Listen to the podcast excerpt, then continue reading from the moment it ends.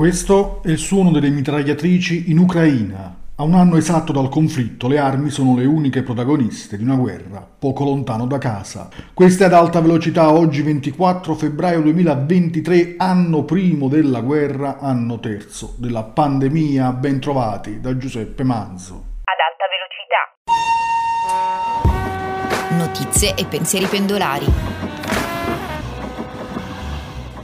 Oggi parliamo della guerra in Ucraina dopo 365 giorni di conflitto da quel 24 febbraio del 2022 quando all'alba le edizioni speciali e le breaking news mostravano i bombardamenti fino a Kiev. Dopo un anno sul terreno ci sono vittime, feriti, profughi e disperazione. La guerra in Ucraina sta avendo un impatto drammatico sulla vita e sul futuro di circa 8 milioni di bambini del paese. Di questi 3 milioni e 400 mila hanno bisogno di assistenza umanitaria nel paese e quasi 4 milioni hanno bisogno di aiuto nei paesi che li ospitano come rifugiati.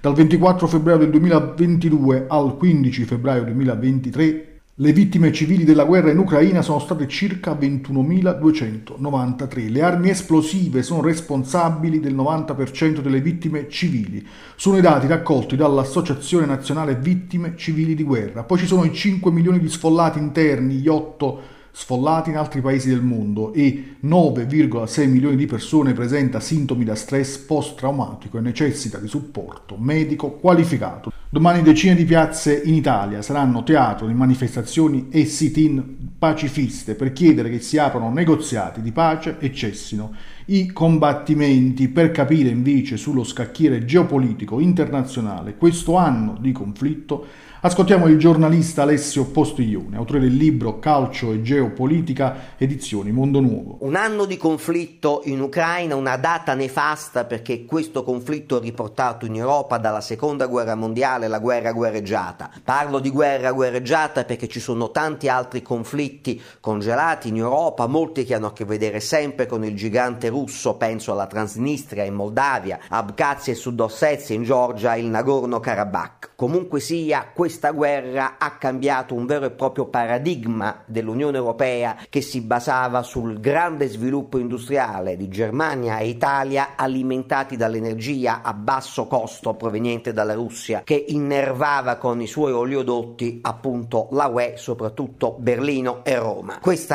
vantaggio competitivo non è più possibile, ecco che sia il governo Draghi che il governo Giorgia, di Giorgia Meloni hanno dovuto mettere al centro della loro agenda la necessità di trovare altri altri provider di energia, penso al gas naturale liquefatto proveniente dal Qatar o agli accordi con l'Algeria. Um, un mondo nuovamente bipolarizzato dopo questo conflitto, con la Russia che è junior partner della Cina e questo mondo euroasiatico sino-russo che si contrappone agli Stati Uniti d'America, con la necessità da parte dell'Europa di scegliere fortemente da che parte stare, una posizione filo atlantista rivendicata fortemente anche dal governo di Giorgia Meloni. Questa puntata termina qui, vi ricordo dalle 12 notiziario GRS online con le 6 notizie di attualità dall'Italia e dal mondo nel weekend, l'approfondimento settimanale del GRS Week. Siamo anche su Facebook, Twitter, Instagram e TikTok. Prima di salutarvi, ecco cosa diceva Albert Einstein. La guerra non si può umanizzare, si può solo abolire.